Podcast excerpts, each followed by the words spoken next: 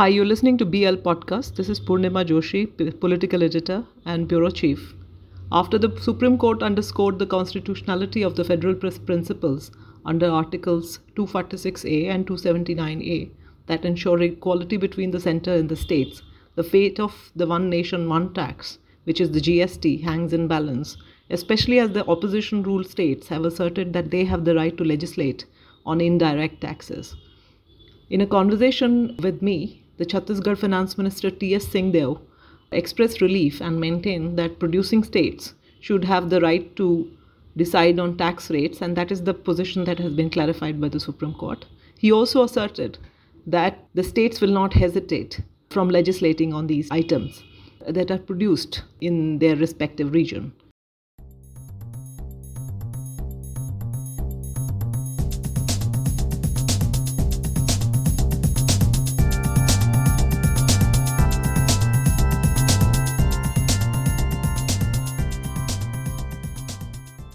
Center is saying that this is not news.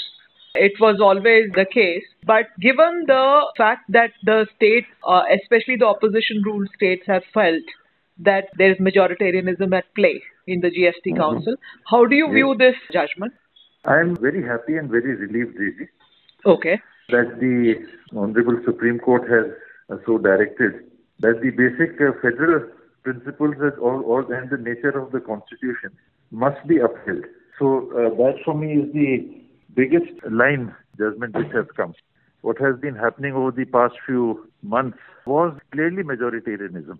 Okay. While uh, Mr. Jaitley was there as chairperson, I was pleasantly surprised myself. I did not expect in the GST Council, where at that point in time maybe three odd states would have been non BJP or non NDA states, there would be an openness to a differing opinion to the extent that even if one member, uh, irrespective of which party they belong to, had a differing view, a decision was not taken till there was complete unanimity. And lately, uh, this sense of majoritarianism has almost completely pervaded the GST Council, where it appears that lots of decisions have already been taken and then they are presented there to be pushed through this majoritarian presence. That certainly has developed, unfortunately. I've had the occasion to see the working of the GST Council then and now. So there is a clear difference. There is a very clear uh, difference, and that has upset and sort of brought these issues of uh, where exactly does the federal structure of the country stand. Where in the bringing about of the GST regime, after a lot of discussion, where at that point in time our current prime minister was the chief minister of Gujarat, he had completely put his foot down that uh, no GST. And now that uh, GST has come about, the one point I believe on which uh, agreement among the states was uh, finally uh, brought about was the concept of 14% protected revenue, annualized revenue increment 14%, which has also been mentioned in the GST Council resolutions, etc. When that was not coming about, neither the GST Council was able to redress that, nor was the government of India uh, able to redress that. And at that point in time when these decisions were taken, it was presumed that the economy would be developing towards the double digit economy, double digit GDP economy, which didn't come about.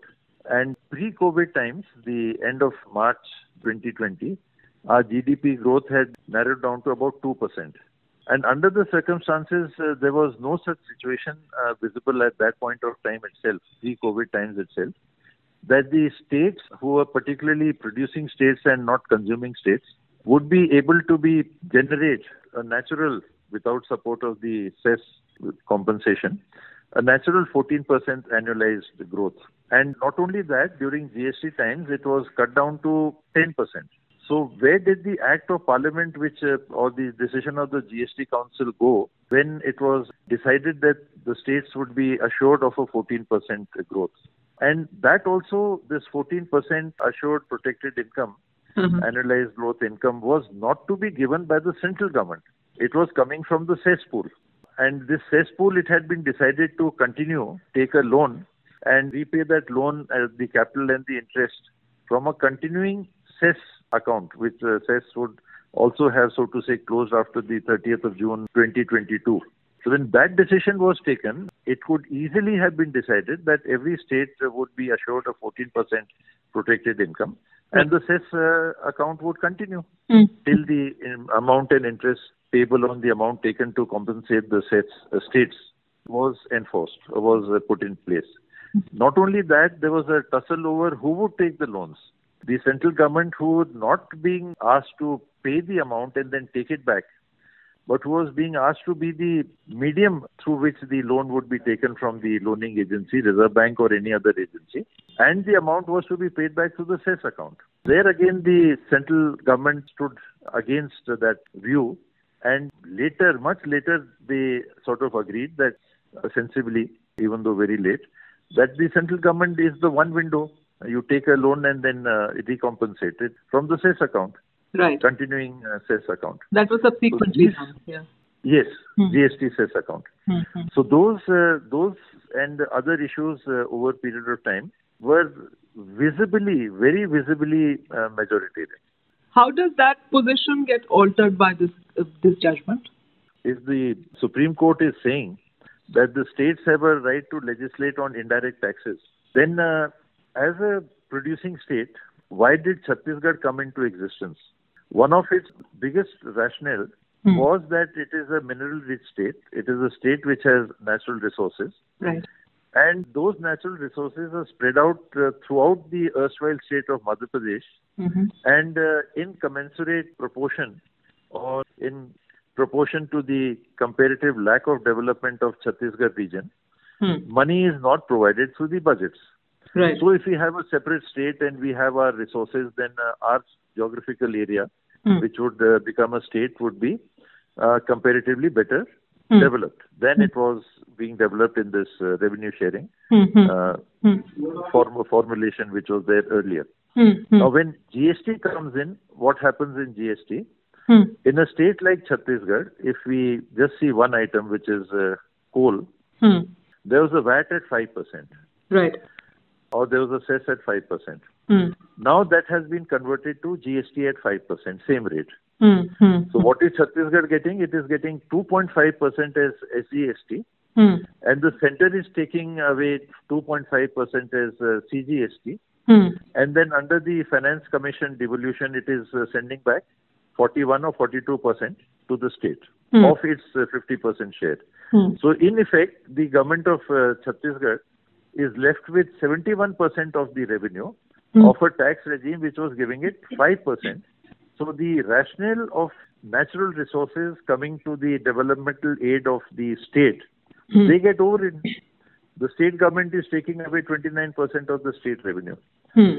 So this sort of thing in other items where we are producing. Hmm. So where is the rationale for the state to set up industries Hmm. of uh, those items which product will not be consumed in the state? Hmm. Hmm. Hmm. If we are going to produce uh, iron and steel, Hmm. it is not going to be spent uh, consumed in the state the entire amount.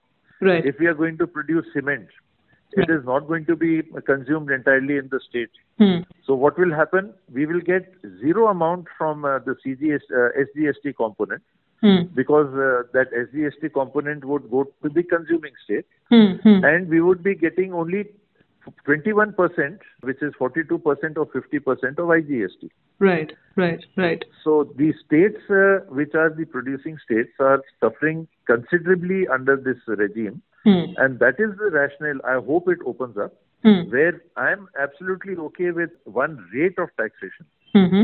Today we have eight rates of taxation ranging from 0 to 28% plus cess. Hmm. We have 0, half, 1, 5, 12, 18, 28 and 28 plus. Hmm. So you rationalize that to two or three rates of uh, taxation. Hmm. I don't think any other country in the world has so many rates of uh, uh, taxation. Hmm. You have one common rate of taxation, that is no issue. Hmm. Hmm. But the revenue uh, that is generated from the resources of that uh, region Hmm. uh, must uh, first go to the state. The center can have an equivalent of the uh, central tax that was applied at that point in time, either in nature of uh, excise or CST. Hmm. Hmm. Hmm. Hmm. So that is uh, the opening uh, I feel and I hope should come about to this.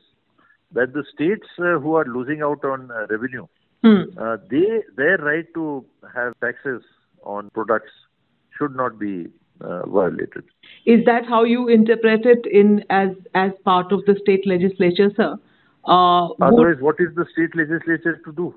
Right. So then, you know, you your legislative power, you believe, is being uh, has been uh, buffed by by this uh, clarificatory. Most certainly. Order. That, most certainly. That was my view even earlier, Mm-hmm. uh, even during the time when the uh, UPA government was formulating this. Hmm. And I was all for, uh, from the viewpoint of uh, the state I represent, Yeah. that uh, the uh, GST should be at the point of production, not at the point of consumption.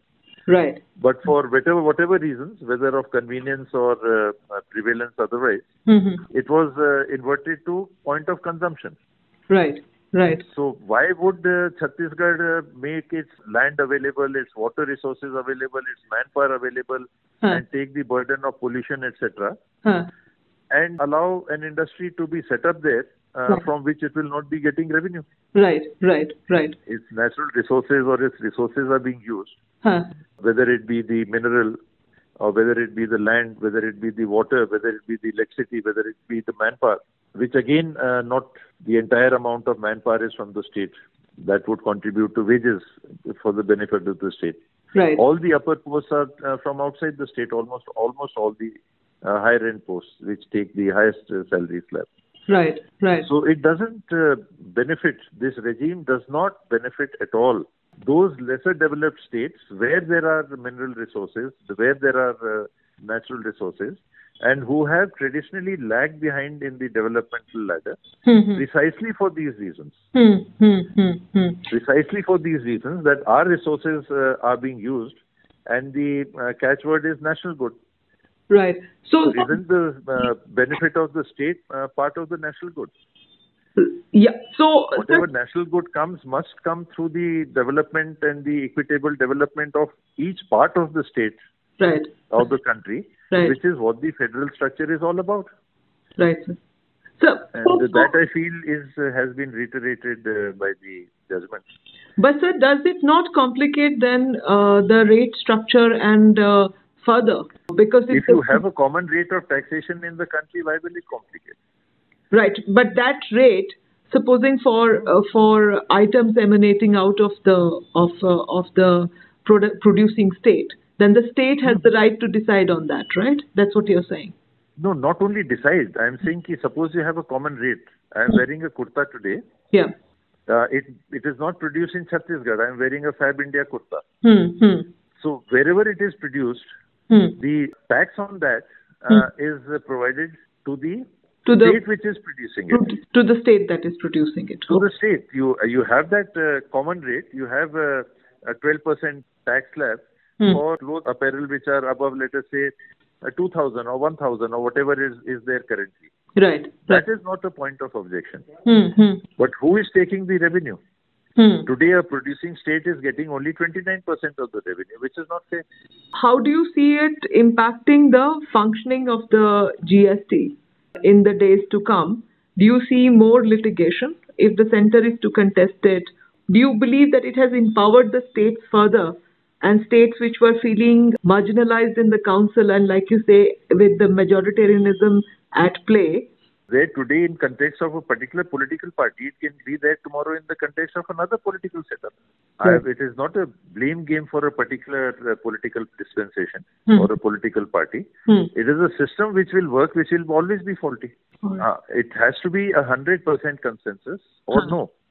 And then the very important uh, directive or uh, let us say view of the uh, Supreme Court That the GST Council is not an enforcing authority. Hmm. It is in the nature of an advisory authority. So that is extremely important.